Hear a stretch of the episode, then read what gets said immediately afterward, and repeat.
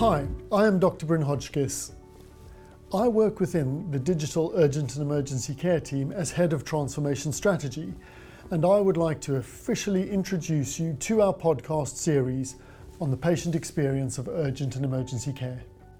In today's first episode, we'll be discussing three main areas surrounding the patient experience work that we've spent the past few months delivering. Firstly, we want to give you some insight into this work and go into more detail as to why this work was so important to do. We want to dive through our research methodology and lastly, give you some teasers into some of our initial insights.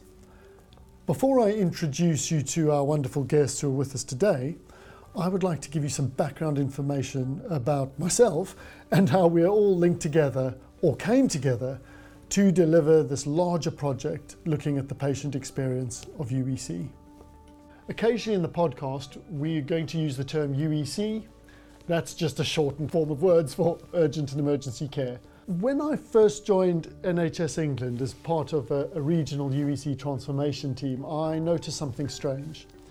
That is, we would have lots of meetings when we designed better ways for patients to move smoothly through the urgent care system We'd insist that if everyone would just do these things, then more people would get the care they needed in the right place from the right person at the right time.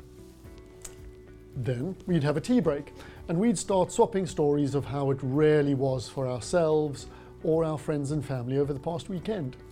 I heard colleagues talk about travelling to three different emergency departments to get the right medication for their daughter, or having a sister in law whose elbow went black while she was waiting for care or was getting stuck in a bed in an emergency department while admission is delayed. And I figured if this is what's happening for us, people who know the NHS, how must it be for the public at, at large?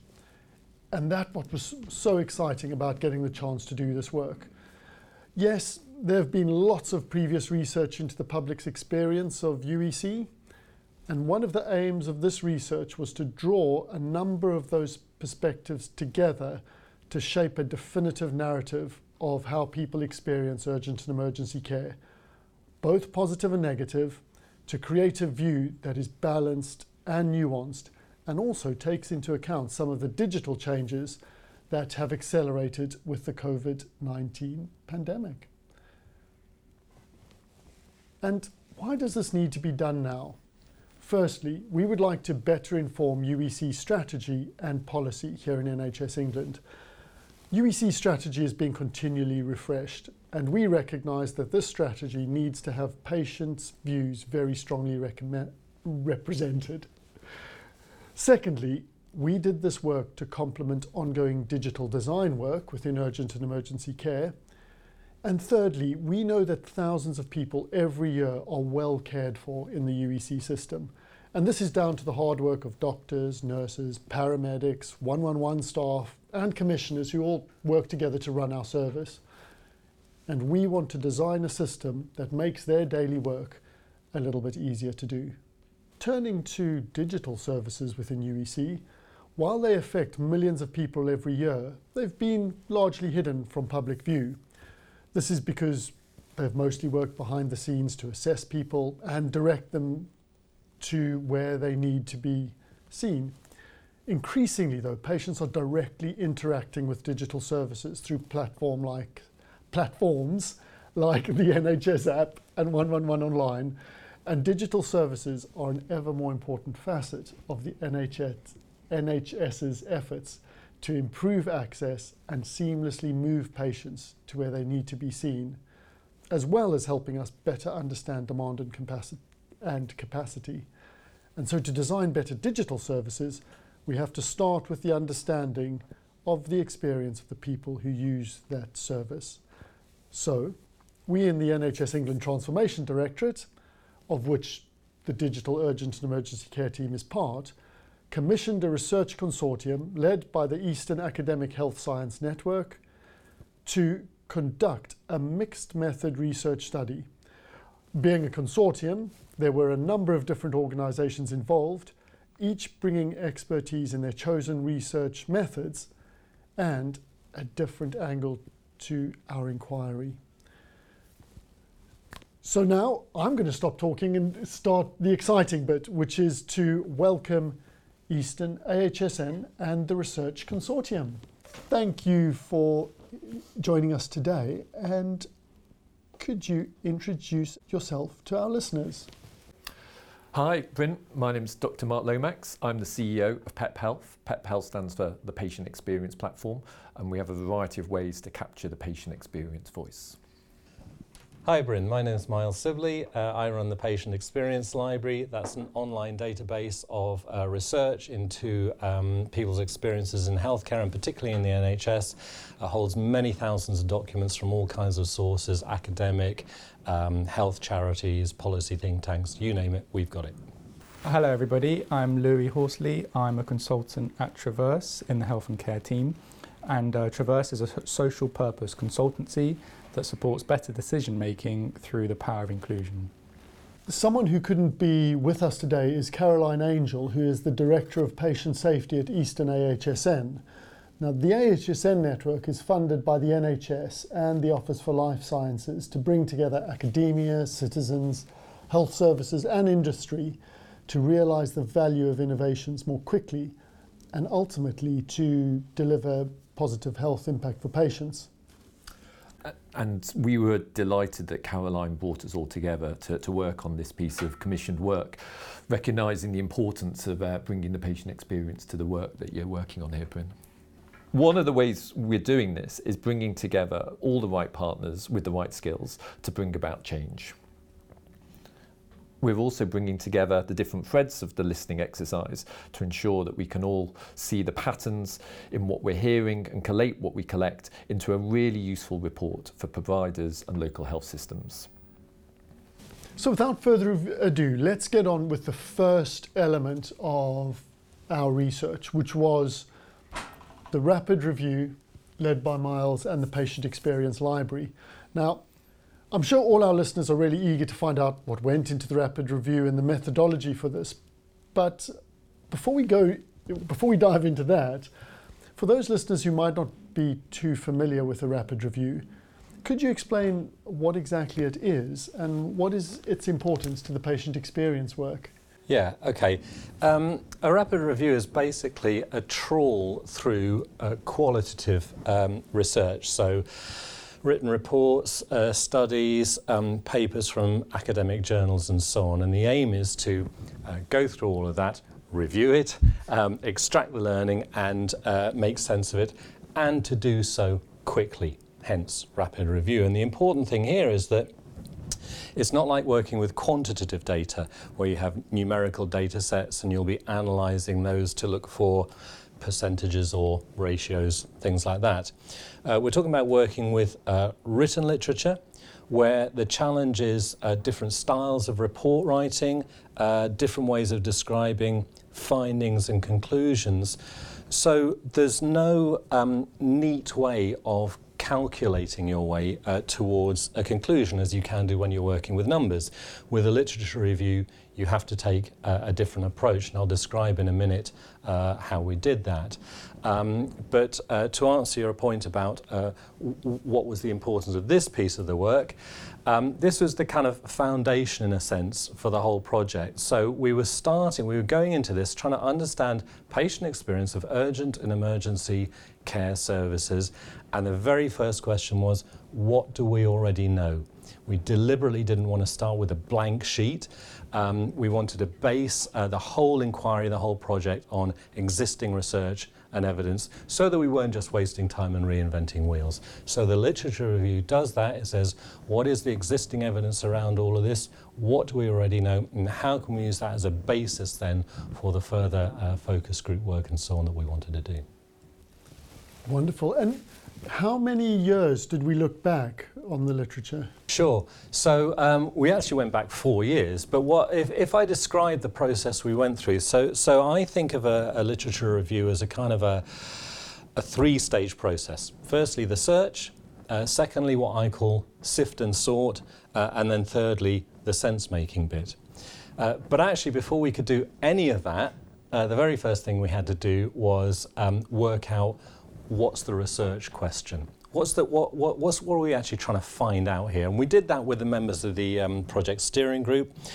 Uh, and the, the research question we came up with, which was quite carefully defined, was what are the experiences of urgent and emergency care from the perspective of patients and public, including access via digital and remote channels? And, and everything in the, in the rapid review, the literature review, came off that uh, research question using this three stage process search, sift and sort, sense making. So, if I start first of all talking about um, the, the search and how we did that, this was going to be a, a, an online database uh, search for existing evidence. Uh, so we had to come up first of all with a search strategy.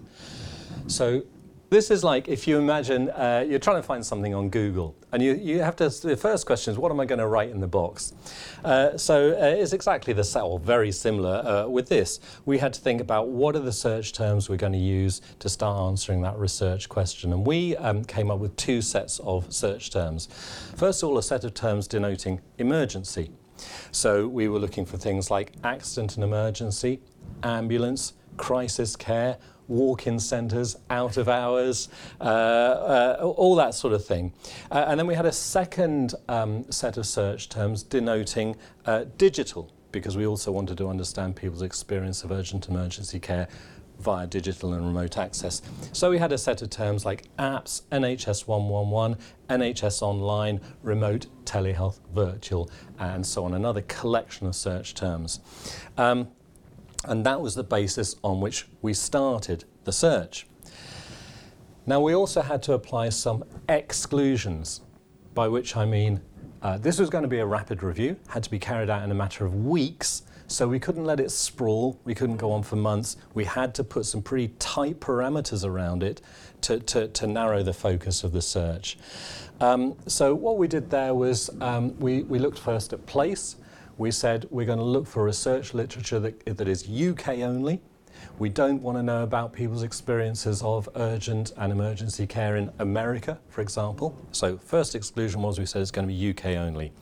Then we did the thing about the time period. How far are we going to go back in the literature? And we said four years because we knew that would give, give us ample evidence, but also it gave us two years pre COVID and two years during COVID, and we thought that might be worth looking at, see if there's any difference. Um, there was also something about the sources we were going to look, uh, look from. So uh, we decided we would go for only open access research literature, stuff that's already been published, already available free of charge online. We didn't go for anything that was behind a journal paywall or where you would have to buy it from uh, booksellers, that sort of thing. So open access only. Actually, there's an important point here about inclusion uh, because uh, we decided we would go for both formal and informal research literature. Now, what I mean by that is that formal research literature is um, the kind of thing that is um, uh, comes from usually from academic institutions, uh, is peer reviewed, and it's published via uh, recognized medical or health sector journals. Um, that was definitely going to be worth looking at, uh, but there's also uh, a huge amount of informal literature, or what academics would call grey literature. Now, this is stuff that comes from very reputable and credible sources. It would be coming out of places like the Healthwatch Network, which is the statutory patient voice organisation across England, also policy think tanks, health charities, and so on. But it's not peer reviewed by and large, and it's not published in journals, it's just published straight online. But we, we wanted to have both of those, formal and informal, side by side because we knew that would give us a better or more rounded base for understanding people's experiences. Uh, and then the final thing in terms of um, uh, exclusions was we decided we would just search from one database, which is the Patient Experience Library, which I'm responsible for. Um, that's a research database that specializes in literature, research literature on patient experience exclusively.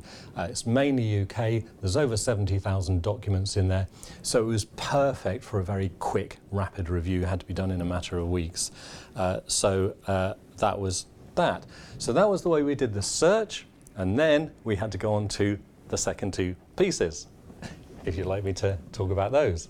And before we ju- Yeah. go on to the second two pieces, Because I know it's qualitative and you, Yes. you don't judge the value of qualitative research by how many documents you looked at, but how many documents did you look at to get to the results? Okay, well, um, so in order to, th- that's a really good question because when we did that first set of search using all those different search terms, we had thousands and thousands of documents came back via the searches. So that's where we had to go into this second phase of the process, which is the sift and sort. So the first thing we had to do was a deduplication exercise. Now you can imagine if you're searching across a set of terms like, let's say, ambulance, and then you also search using the search term paramedic, you're going to get a lot of overlap. Um, uh, uh, one document is going to appear in both sets of, uh, the, the, there's a good chance of duplication, that documents appear in both sets of uh, search results.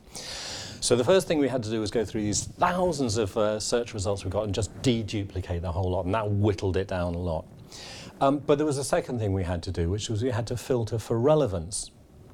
Because again, if you're using those kind of search terms, and you know from searching with Google, you search on Google, but you generally don't go beyond the first page because after that, what's there might be relevant, but it's kind of it's the rubbish you're not really bothered about. So we had to do something similar.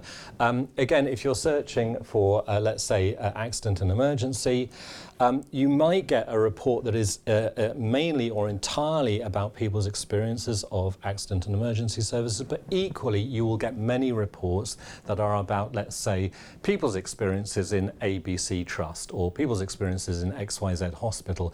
And it might be that somewhere on page 14 of the report there's a couple of paragraphs about A&E, but actually it's not really telling you anything much. So what we did was a relevance filter where we went through all the report after we deduplicated went through all the remaining reports and threw away all the ones that only mentioned urgent and emergency care in passing. And then we were left with the ones that were mainly or entirely about the topic we were really interested in.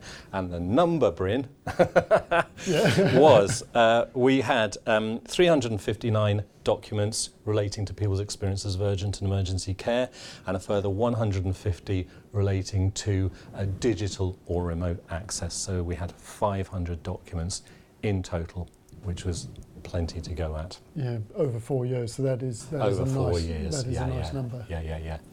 Um, and having got that shortlist, we then had to work out what on earth all these 500 documents were Yeah. and, and what they were telling us. So that's where we went into the third part of the exercise, which is the sense making.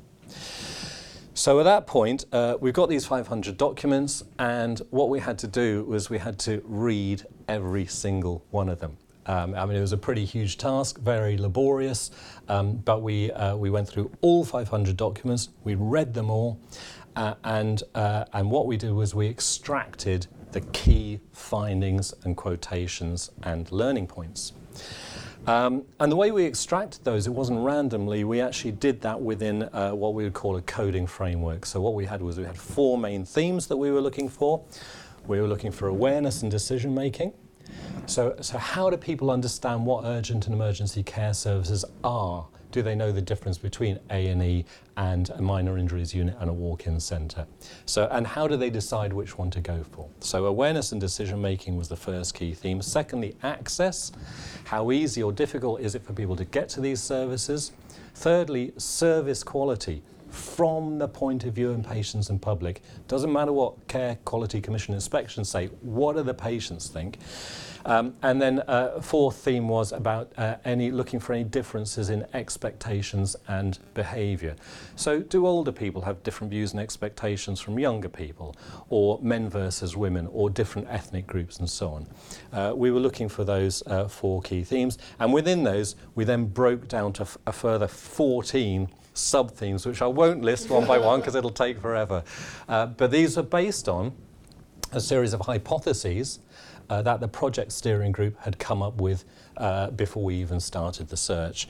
Uh, so I'll just give you one example. So, for example, on the thing about people's awareness, there was a main theme about people's awareness of urgent and emergency care services, and the sub theme, a couple of the sub themes for that were was uh, what is people's understanding of their UEC options. Uh, how do they know what's on offer? Uh, and another one was to what extent is people's behaviour influenced, for example, by friends and family, as to whether to go into urgent and emergency care or not, and if so, which strand to go down. Um, And that was what that final piece was enabled us from these 500 documents to group and categorize and start making sense of what all this stuff was telling us. Awesome. And as you said, that was um, the foundation, which Yeah. we had to build Yes. pretty quickly, Yes. um, upon which then the other methodologies could then build. So we Yes. could sort of start to build an incremental view of what patient experience was looking like. exactly right. Starting from what we already knew, knew from the literature. Perfect. Thank you for that awesome introduction. Um, and now we're going to go on to the next part, the next method we used, which was around social listening. Now, coming from a non techie background, I didn't know what social listening was before I started this research. So, Mark from PEP Health, could you tell us what's social listening? I certainly can. So before I leap into that, what I'm just going to do is just give you 30 seconds on where it came from because I think it really tees up the context about why why we do what we do. So one of our founders used to work within the intelligence and analytics team at the CQC. And there they were looking at reams and reams of quantitative data about trust and health organisations trying to work out the quality where were their inspectors where should they go how should this all be analysed and what they realised after years of looking at these millions of different data points on the quantitative side was it wasn't very helpful for their inspectors. And even when they thought there was a high risk or a low risk situation, when the inspectors went in there, they could find completely the opposite. And it started the journey then of thinking, well, if quantitative data is not a good predictor of quality within healthcare, what about the qualitative data? And what about the patient voice? And what can we actually learn from the patient voice that can really help us understand healthcare? And that is the starting point to why we do social listening. Now there's a few different names that sit around this but in essence what we are doing is we have built our own AI ML platform to capture the patient voice in the digital landscape from a variety huge variety of different sources. So you might be surprised but there is a huge volume of commentary put onto social media, online review sites, chat forum sites, talking about people's experiences of care in real time. And with those little nuggets of information that each and every patient posts, or it might be their carers or their loved ones, we can build up this picture in real time across the whole of the country about what's happening for healthcare purposes. We capture, to give you a sense of scale, about 1 million comments per month. And we are capturing data across every hospital, walk-in centre, ambulance trust, GP centres, and using exactly the same methodology up and down the length and breadth of the country. So it can start to paint a picture of what's actually happening for patients. And so our, we started in 2018, and so very conveniently for the purposes of this work, we have a four-year library of patient comments, almost as if we'd sort of thought about this before we started, which is brilliant. And so we could look back at that, tracking that longitudinal picture of what have patients been saying about all the different parts of the UEC network, and filling in indeed some additional gaps like 111 and looking at what's been said there in the digital landscape as well, to build up this 360 degree picture of what's been said there. And when we do that, we look at the overall sentiment, but we also, with our models, we've bro- broken it down so that we can look specifically at things like access, things like effective treatment, uh, how was the communication, how was the environment, did did the, the right level of emotional support be provided to those individuals? So it can really give us the ability to look where is it good and poor and why is it good and poor? And that can give us a really interesting overview about what's happening across the country. And so that was our starting point for social listening and working with, with the, the, the collaboration here to really think okay, for UEC, where are sort of we know now the question so let's use this data set to try and sort of really give some meaningful insights about what's happening across the country Wonderful. And again, I'm going to use the, the numbers. So you said you captured sort of millions of of records every day. Mm-hmm.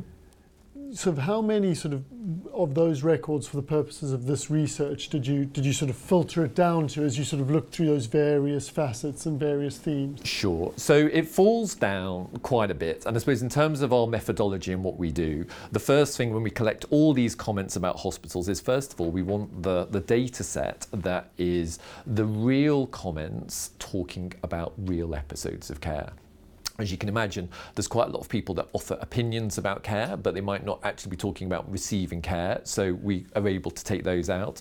And there's also a plethora of other things that you find on there, the classic one, or the sort of the one that I always use as an example is you'd be surprised how many people use the joke on social media that Hospital X is the best one because they were born there. Well, that's very funny, but it's sort of once you've seen it ten thousand times, it's sort of it's limited to sort of the, the value that that brings. So we scratch out all of those, and then for the purposes of this work as well, we wanted to sort of get, bring it down to the UEC level. What that left us with was from millions of total comments. It left us with a data set in the high tens of thousands that were all relevant comments talking about the UEC component. And that was the bit that we then started to really drill down and unpick what we actually found in that. Awesome. So, so thinking of like the, the value of the Miles's work in the patient experience library is looking back um, on the published literature, saying, has anything like this been done before? What has anyone found before?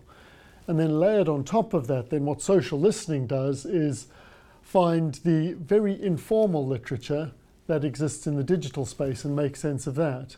Um, have I got that correct? You have. I mean, I suppose the easiest way to sort of really imagine it is that this is a continuous data feed that we're capturing all the time. So we build up a picture of the pre-COVID, through seasonality, what changes in winter to summertime. COVID starts two years or so ago, what suddenly happens to that patient voice and that patient narrative. And we can see all these trends and fluctuations in real time as we start to sort of piece it together. And what we know from work we've already done is that although although it's done in an informal, freely given setting, we've been able to empirically prove that it works. We've been able to show that it actually is an accurate predictor of what CQC inspectors find when they go into establishments. And when people do some of these national surveys, cancer, maternity, uh, A&E, when we've correlated when they did that national survey and what did we find, there's a very strong correlation. But what the typical national national surveys miss is what happened for the other 11 months in the year. And there can be a huge amount of fluctuation that sometimes gets lost in those national surveys. Wonderful. So, so that's added another layer of value to exactly. our research inquiry. And, and I think there's another important point as well, Bryn, which is that the, the literature review which we carried out, um, a lot, of, well, all of those reports really and studies and so on um, are, are carried out in structured ways. So there will be a team of uh, researchers or people mm. in a hmm. health charity or whatever it might be who are saying, what do we want to find out? And then they construct a questionnaire or, or a focus group or something, uh, and they ask the patients and public for their views, but within a kind of predetermined set of questions. Now, that's absolutely fine, and there's value mm. and there's hmm. rigor in doing that. What Mark is finding from the social listening is patients just saying whatever they want, whenever they want to. It's completely unmediated. And I think that then gives you two data sets, both coming from patients and public, but one quite carefully structured in a mediated kind of way by researchers, and another one where it's just straight from the patients. And I think there's huge value in having that comparison as well. Fantastic and, and very well put. Now we're going to add the third um, and equally magic ingredient to the mix, which is when we started to look at sort of focus groups and telephone interviews. So we've done the literature, we moved on to the sort of the social listening element, and now we're speaking to actual real life humans. So, Louis, tell us more about that. Great, thanks, Bryn there was kind of two strands to um, capturing those personal stories and, and, views from patients directly. One was through a series of interviews, um, which uh, Eastern Academic Health Science Network was responsible for leading, and the other was through a series of focus groups uh, with patients, um, which is what I at Traverse was uh, responsible for, for delivering and leading on. But in both cases, these people were recruited um, using a professional market recruitment agency called Ethnic Opinions.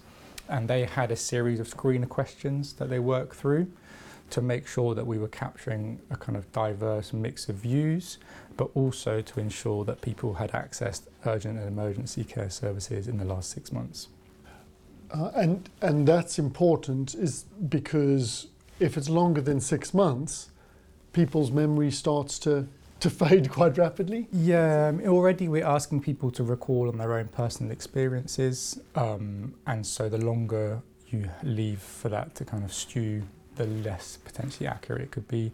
But also, um, we wanted to make sure that this was well and truly rooted in people's experiences during COVID 19. Mm. Um, so, to kind of capture the, the emotions coming off their experience of UEC as, as soon as possible. And what is the importance of having that good representation? Because you mentioned what ethnic opinions did. Could you just tell us more about why, why we should bother about that? Yeah, so be- because a big strand of this project was around the use of digital means of providing care, um, either in person or remotely, we wanted to make sure that we were hearing from people who were digitally excluded. Um, and so people were recruited, for example, using the phone, um, going through a, a kind of database of people who've expressed an interest in taking part in this research. And by understanding and asking screening questions to determine their level of, for example, say comfort using social media um, or the level of experience using different um, laptops, mobile phones, smartphones, tablets, we could determine whether these people were actually digitally excluded or not. And then we were able to tailor the research methods to that individual to make sure that we could capture their experience as well. Ah, wonderful. So you could use online, you could use telephone, but then you'd also do face to face. Exactly, exactly. So the interviews, the depth interviews, which are one on one, so one researcher, one participant, um, were completed over the phone to make sure that people had the best chance of possible of sharing their views and not relying on um, online tools. And then the focus groups, three of them uh, were delivered in person in a central London location, so bringing people together in a room, uh, and another two were delivered using Zoom, and that allowed us to bring people from outside of London to take part. So really trying to, yeah, cater to as many different needs um, and barriers that may may pop up. Awesome. So if, if Miles had caught the people that could participate in a survey, um, and Mark had caught the people who make comments online, you're catching the people who can't do either sometimes. Can't do either or don't feel comfortable doing. Someone might have the skill set and access to the technology required, but they just don't feel like it's a means by which they want to share their experiences of health and care services. They rather talk to somebody, um, a real person. yeah. and um, how did the, the focus groups run? So, like I said, we had three of them run in person in central London location, and two were run remotely using Zoom, but both followed exactly the same format. And that was a combination of some talking from the front and then some facilitated group discussions. The um, talking from the front was basically providing an overview of the other research strands that had happened um, already in the run up to this phase of the engagement. So, some kind of key insights um, from the rapid evidence review and some key insights from the social listening. Um, and that's just to kind of inform participants a little bit about A, why they're there today, B, how we've got to this point, and C, just to capture some reflections on some of the findings um, that have emerged from the research. And then after that, we broke into groups to have a facilitated discussion where each um, facilitator was assigned a persona. Um, and a persona in this case is just a fictional character's experience of urgent and emergency care. Um, and after reading out uh, the story from this fictional character, the facilitator went through a series of kind of prompt questions to help steer the conversation and ultimately answer our research question. Excellent. And uh, how did people find the focus groups? People love having the opportunity to share their stories in an environment where they feel safe.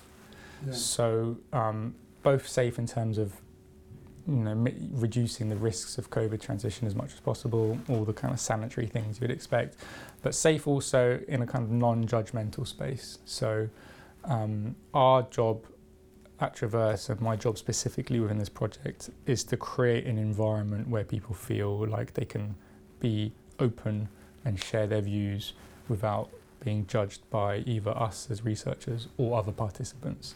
Because ultimately, we don't necessarily want everyone to agree. We want a diversity of experiences to be represented, but we want people to feel like they can share those without running the risk of upsetting somebody you're being told off. Awesome.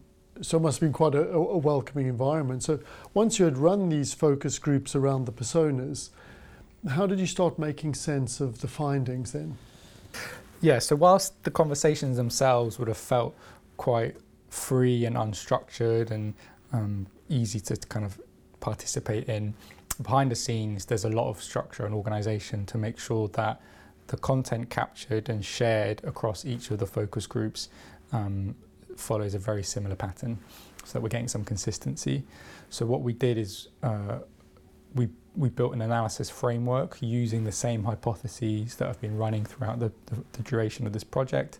Um, and we took the transcripts from the workshops, uh, read through them, and tried to kind of add some narrative that either proved or went against the hypotheses that we were Mm. testing throughout the project, as well as uh, pulling out some, some quotes that kind of um, share how the participant felt about that specific topic throughout. So it's adding a bit of narrative, um, a bit of a kind of your personal experience to the findings. Yeah, so you can sort of bring the findings to life. So- Exactly, exactly. In obviously an anonymous way. of course.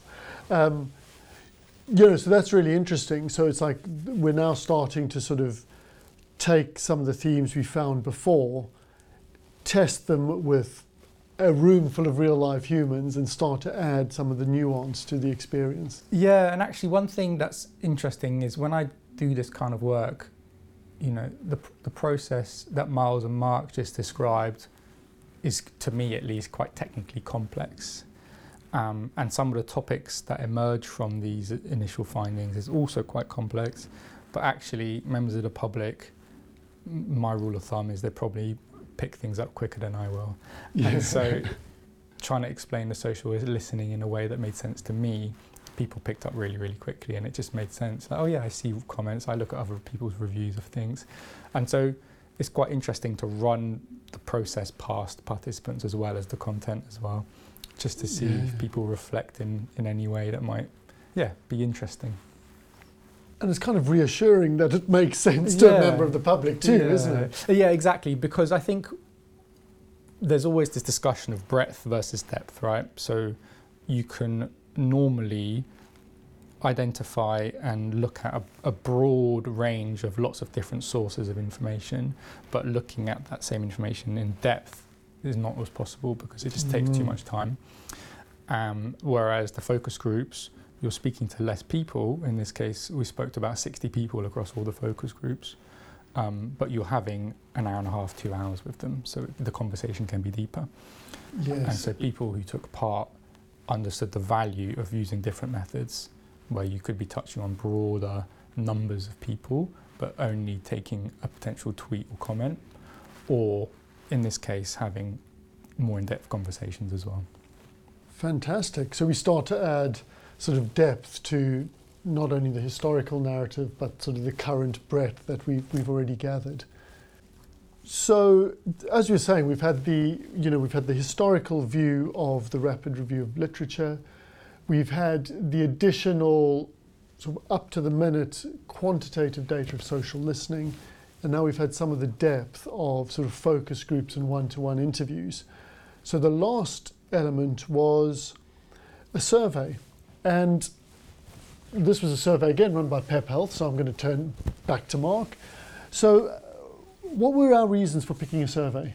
Uh, so what we really wanted to do there was it, the survey I think was about 15 minutes in length for people to uh, to fill in and so it gave us the opportunity to get really quite detailed questioning and to really sort of find out some of these variations so First of all, we needed a bit of context setting and understanding what people understood by UEC and what interpretations and what things they might have used in the last period of time, but also how recently was their last experience. Because as some of us have already mentioned on the on the podcast already, after a period of time, memory starts to fade and reflections can be a, a, bit different. So we were really interested in not just what they've used, but when they've used it, and then what those experiences actually were. And then finally, with those questions, it was really sort of delving down into okay, what type of digital solutions have you used? What might you be happy to use in the future? And trying to get a bit of a finger in the air to their level of digital savviness mm. and sort of what's the level of acceptability that sits out there. And then the final part was a few demographic questions to really understand and for us to be able to go back and analyse between different affluence groups, uh, different ethnicities, uh, different parts of the country, whether that's actually sort of generated some variations in experience that we could go back and look at further. Oh, excellent. So, and what's coming out to me as you're speaking is and it was something we all experienced in doing the research. Firstly, that it was a bit of a living beast. We did have to sort of adapt as we were finding, as we were finding out things. We had to adapt the next steps to accommodate that. Um, and then what the survey was doing was almost giving us um, a last opportunity, a last bite of the cake to, to look at, okay, what is, start to narrow down. Let's look at the specifically the digital experience that we might not have captured using all the other methodologies. Um, it was really nice to hear, actually. This is the first time I've heard it said out loud what we did. And I was like, oh yeah, it does fit together. It does start to layer, which is, which is always comforting. Um, now that we've gone through the uh, sort of the, the steps we followed, we'll just have a final sort of Q&A session to pick up on anything we might have missed, any questions that popped into my head while other people were speaking. Um, I think the first, the first question I had was actually for you, Mark, about the social listening is, uh, what does the social listening not include? So I suppose the, the most obvious one to sort of start with is it doesn't include those people that are not digitally present. Mm-hmm. And so we've got to bear that in mind with all the work that we're doing and thinking about future strategy. So we do see increasingly a lot of people are present. And also, if people are not present, there are also proxy groups parents talk about their children's experience, uh, children talk about their parents' experience, especially when they're elderly and maybe with dementia. And so you do get opportunities to get some of these other voices, but we've just got to bear in mind that it's not everybody, but it's a good number that we're bringing together. I think the other one that's also worth bearing in mind in terms of what it doesn't cover is it's highly unstructured. So in terms of sort of the, the, the technical side of this, this has just been those little things that have been on people's minds. Could be good, could be negative, could be somewhere in between, but actually it isn't a structured survey that is there sort of when you can repeat it in exactly the same way in six months time 12 months time. But what we rely on is something called the wisdom of crowds phenomenon or what we call the wisdom of patients is that when you have a great big number of patients you bring them all together and actually they pretty are very accurate in determining what the right answer is in terms of their reflections as a group Actually, that is really interesting. And uh, the, the other question I wanted to ask, and this, you know, feel free to answer it any other sort of panelists, but um, was when we speak about patient experience, quite often our, our minds gravitate towards negative patient experience. And actually, we were looking at positive and negative.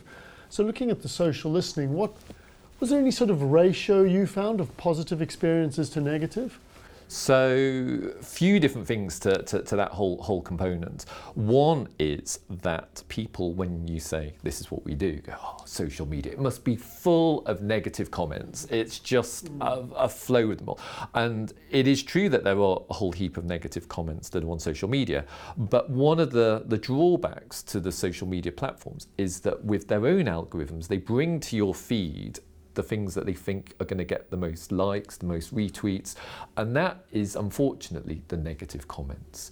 And so when people post the positive comments, they've got equal value, but actually they're not brought into people's feeds. So without technology like ours to unearth them and to, if you like, mine them, they get lost. And so what we bring together is this balancing act of not just who's been liked the most, but actually taking each voice as a democratic vote, if you like, in terms of what their opinions are, and bringing that all together. And so, usually, we actually see, even on social media, there are more positive than negative comments that are actually out there, which is great. I would say, though, in recent times and coming out of COVID, the number of negative comments we have seen an increase in. And the, the sort of, there are some more recent challenges which keen to share, I think, in the next podcast about some of those results. But actually, sort of, it's a, it is a dynamic place, and we need to keep a really close eye on sort of what's happening sort of month on month, day to day. And that, yeah, that's really interesting, Louis. Yeah, because we actually one of the participants I remember in, in one of the focus groups remarked on the same thing. They said it's much easier to remember the negative experiences in some cases because they're more traumatic or even mm. life threatening, but actually the ones you don't remember, for example, you didn't have to wait that long and you got your routine checkup and everything went fine and your car wasn't parked too far away you haven't really got much of a story to tell about that. And so yeah. it is worth bearing in mind that people will naturally veer towards the more negative, powerful experiences, apart from things like childbirth, where it's an amazing experience and everything's gone well, and those memories will stay. There's, there's something else here, though, I think, which we need to think carefully about, which is that the negative experiences that people report when they do are not always what you might expect. So one of the big things in A&E, and of course it's, it's absolutely critical at the moment, is waiting time. And as we all know, there are targets for waiting times in uh, A&E. Um, one of the things we found from the uh, literature review uh, was that um, if people were waiting in A&E, as long as they weren't waiting there 24 hours or something, but, but if there was a bit of a breach of the four-hour wait, actually people weren't that bothered about that, and perhaps it's because they don't even know that that target exists. What was far more exercising them was the, the state of the waiting room, whether there was food and drink available if there was a long wait, whether they were given a sense of how long they might have to wait. So the experience of waiting was far more important to them than the target. And, and that's something I think for people in the policy area to think mm, about. Yeah, and that, that's fascinating. The whole sort of last sort of segment's been fascinating because not only do, do our, our social media algorithms mean we only see the negative, our own natural human tendency to make stories around the negative means we only remember the negative. And then the positive that we actually do remember, as, um, as Miles has just said, might not be the same positive as the people designing the system think it is, uh, which is really interesting. Um, so, one of the things I also wanted to come back to was around you, you mentioned the personas in doing the focus group. What, what did you base those personas around? Yeah, so we had we had four fictional characters um, to try and capture a range of different experiences, demographics, age, etc. Um, and each persona had a kind of urgent and emergency care story, and that story was based on some of the emergent findings from the rapid review and the social listening strands of the project to um, talk to and try and capture some of those factors that were relevant to the research hypotheses originally. So it was yeah. an amalgamation of some of the findings that were emerging from the work, some of the key points that wanted to be captured in the hypotheses. Um, and then it was just a short story based off that. So, for example, one of the personas um, had had a previous negative experience of accessing urgent and emergency care, and that helps prompt conversations during the facilitated focus groups around that subject matter. So, they mm. were used as a kind of framework really to help prompt conversation um, and make sure that we're referring back to the, the research objectives as well. Fab. Now, throughout recording this podcast, I've had to hold myself back from saying, and what did we find? Because that's going to come next in the, the next podcast. But in order to give people a little bit of the good stuff, um, I'll go to our, sort of, our, our panelists and, and ask them could you tell us just one intriguing finding you came across? Um, I know Miles, Miles has mentioned something unexpected, so while he thinks of another thing, I'll come to, to you first, Mark. What was your unexpected finding? So, I think one of the ones that really sticks in my mind is when we were looking through the lens of access to UEC, what did we actually see? And I think that the two things that really leapt out to me were the, the geographic variation that we saw mm. across the country, but also the variation in the experience between the GPs, ambulances, and the acute settings, and actually looking at that sort of delta that's there. And I think it's it's so interesting to just think it's not a one size fits all that we're actually operating in, and thinking about that breadth of what's actually out there that looking forward to sort of sharing more of those results uh, next time we, we get together. But I think that variation was much bigger than I was expecting to see. Right. So, so what you were seeing was a, a, a real different mix of services and satisfaction depending on where people were. Absolutely, and I think one of the, the, sort of the cruder things that we've picked up upon looking across the whole of the NHS over the last few years and with COVID is that it's never been more turbulent sort of coming out of COVID with the challenges that individual organisations actually face. But actually what we're seeing is that those that were sort of doing sort of a well run, a good job pre-COVID, even under incredible stresses, challenges, they've really been able to sort of keep sort of perhaps for many people in the public a supply a surprisingly high level of patient experience in really challenging environments and there have been no undoubtedly pockets where people organizations have just been under such desperate struggles with staffing and pressures on flow and the volume of patients that they've been asked to look after, that it is invariably had a, a negative impact on patient experience.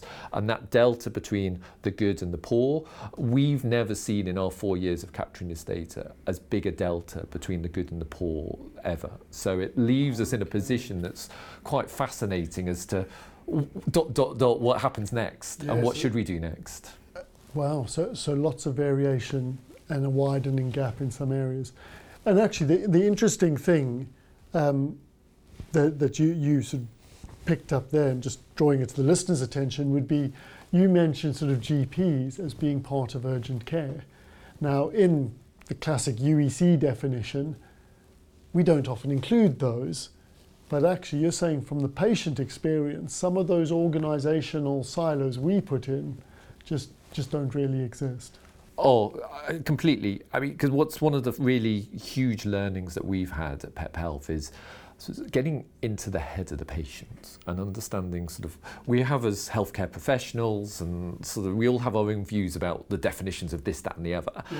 That all gets torn up when it comes to the patient. I mean, they just have their it, it's what they need at that day, that week, and they don't worry about sort of what we think things mean. And so for many patients, their first touch point into the UEC world is I don't feel well. I'm going to call my mm. GP. I'm going to try and make an appointment one way or another, and that is their their entry point in terms of trying to get seen, and then it goes goes from there. Not always, but there's there's certainly a lot of patients that sort of view that as their starting point. Mm. We had similar circumstances as, you know, where I just need to get in touch, and it doesn't matter who that is with.